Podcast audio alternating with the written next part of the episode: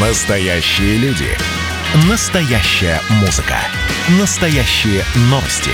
Радио «Комсомольская правда». Радио про настоящее.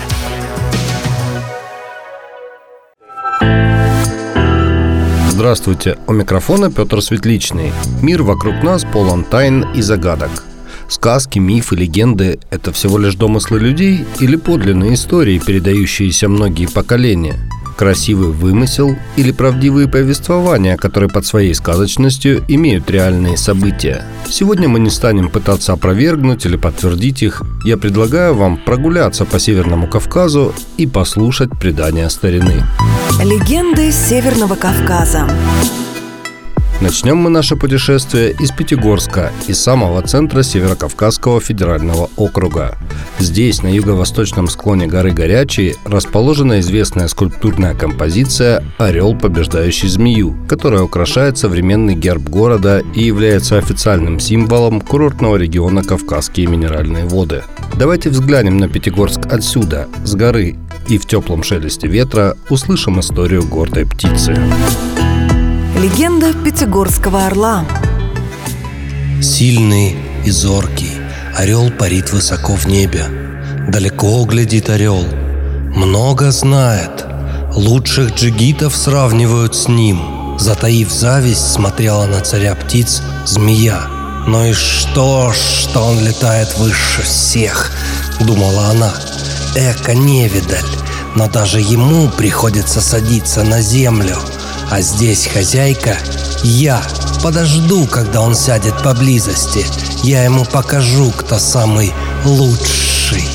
И вот, подкараулив под камнем орла, змея укусила его. Покинули силы гордую птицу. Хотел взлететь орел, однако камнем рухнул вниз.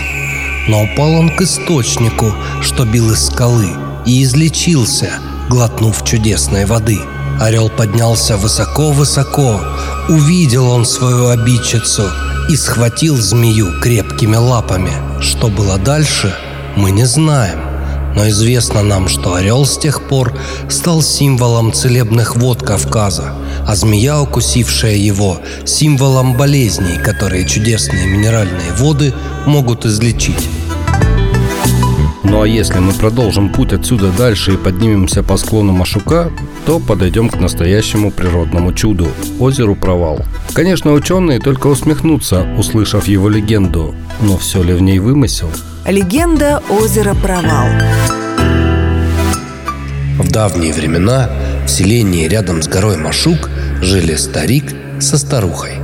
Все ворчливее становилась с годами старуха – даже соседи разбегались по разным углам, когда она ругалась на бедного старика. Однажды пошли они собирать хворост у подножия горы. Вдруг старуха провалилась в огромную яму, из которой сильно пахло серой. Жалко стало деду свою жену, но не решился достать он ее оттуда. Так и ушел. На следующий день неподалеку охотился молодой джигит. Услышал он жалобный плач – кинул веревку в провал и достал красивого дракона. Плакал дракон. Не стало ему житья в собственном доме. Старуха, которая упала в яму, все время на него ворчала. Покинул дракон те места и стал озорничать. То овцу украдет, то дом подожжет. Нашел его охотник и сказал, что выбралась старуха из провала и ищет его. Испугался дракон. С тех пор его никто больше не видел. А когда люди все-таки решились достать ворчливую женщину, то обнаружили в провале молодую и красивую девушку. Так они поняли, что воды озера Провал целебны. Известен Северный Кавказ и другими целебными водами. Одной из них мы привычно называем Нарзаном. Но почему вода носит такое странное имя и что говорят об этом народные предания? Легенда о Нарзане Горой счастья называли Эльбрус-Нарты, предки кабардинцев. По легенде, на вершине этой горы собирались боги и пили сана, чудотворный напиток. Он давал силу мышцам и отвагу сердцу. На это пиршество боги приглашали самого сильного и справедливого из людей.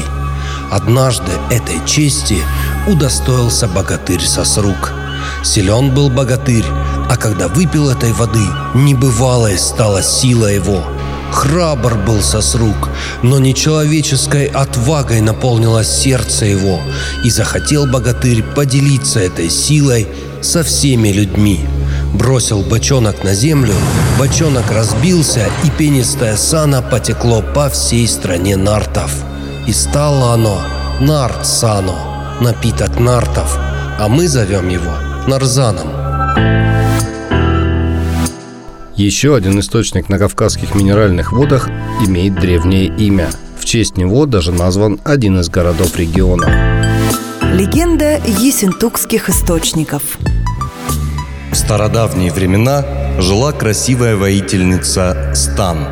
Неприступной, как гнездо орла, была крепость ее, а сияние глаз затмевало блеск звезд в ночном небе. Однажды на охоте у родника повстречала красавица пастуха. Он пел прекрасную песню о вольной жизни среди гор. Очарованная песней, сделала Стан шаг навстречу пастуху и раскрыла для него свои объятия. Их любовь видели только горы и ветер. А когда направилась красавица в свое каменное гнездо, пастух остался лежать, глядя в небо, а в груди его тихонько покачивалась стрела, которую вонзила охотница. А вскоре Стан нашла себе мужа. Так она хотела скрыть от людей свою любовь к простолюдину. Когда же истекло определенное природой время, у воительницы родился сын. Хил и бледен был этот ребенок – даже волосы не росли на его голове. Тогда отправилась красавица к роднику, у которого когда-то встретила своего пастуха. Искупала в нем сына и легла спать. А на утро, развернув ребенка, увидела прекрасные золотые волосы, выросшие за одну ночь на его голове. От радости женщина закричала «Иесентюк!». Это означало «живой волос». Вот почему источники, бьющие в степи и раскинувшийся около них город, стали называть Есентюк и Есентуки. Ну а самым зеленым городом на Кавказских минеральных водах считается Железноводск. Естественные леса густым ковром покрывают горы Железную и Бештау. Если вы спуститесь по каскадной лестнице в лечебном парке до Нижней аллеи и пройдете немного вправо, то увидите небольшой каптаж минерального источника, железная дверь которого закрыта на массивный замок. И это не случайно. Легенда источников Железноводска. Когда-то в этих глухих лесах Жили-были старик со старухой. Старик охотился, а старуха ждала его у очага и готовила ужин. Но однажды на охоте погнался старик за оленем. Целый день водил его олень по лесу, а потом исчез. Старик увидел, что он стоит у родника. Он испил воды и пошел домой. Приходит, а старуха ему говорит «Добрый вечер, юноша». Рассказал он жене о чудесном роднике и лег спать. А когда проснулся, старухи нигде не было. Бросился он к роднику, но было поздно. У источника плакал грудной младенец. Дорвалась старуха до живой влаги, выпила глоток, стала молодой женщиной. Выпила второй, превратилась в девушку-красавицу. Выпила еще, и плач младенца послышался в глубине леса. Вот почему и решили закрыть на крепкий замок источник молодости и красоты, чтобы не было соблазнов у отдыхающих женщин проверить на себе его действия. Проживают на Северном Кавказе и казаки-некрасовцы, и свои предания они сумели сохранить даже на чужбине, в Турции. Но сейчас казаки вместе со своими историями вернулись в Ставропольский край. Легенда казаков-некрасовцев. Жил да был рыбак. Ловил рыбу, продавал, а потом нет рыбы и нет, а жить-то надо. Пошел он работу искать. День ходил, другой и третий, а работы нет. Видит камень и сел на него. А под камнем змея лежит. Он прижал ее и слышит «Отпусти меня, рыбак!» Мужик пожалел змею. Встал, поднял камень, змея выползла и на шею ему. Хотела кусать его, а он просит «Что же ты, змея? Люди за добро добром платят, а ты злом хочешь платить за добро? Не кусай меня!» А змея ему отвечает «Поверю тебе, рыбак, буду платить тебе добром за твое добро». Привела его змея до того камня, залезла под камень, дала мужику немного золота и наказала ему приходить каждый раз, как деньги нужны будут. Взял золото рыбак и ушел. С того золота стал жить, работу забросил.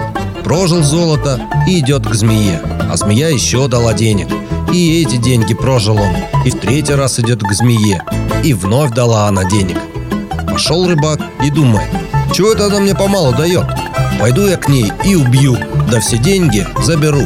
Будет у меня много золота и заживу хорошо. Подумал он, а змея-то слышала его мысли. Пришел рыбак к змее, а та его укусила. Рыбак и умер. Потому как негоже за добро злом платить.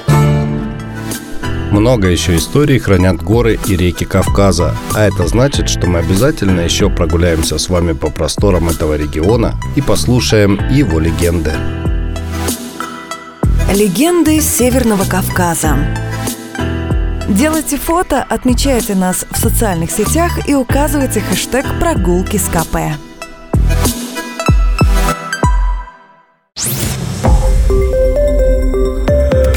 Радио «Комсомольская правда».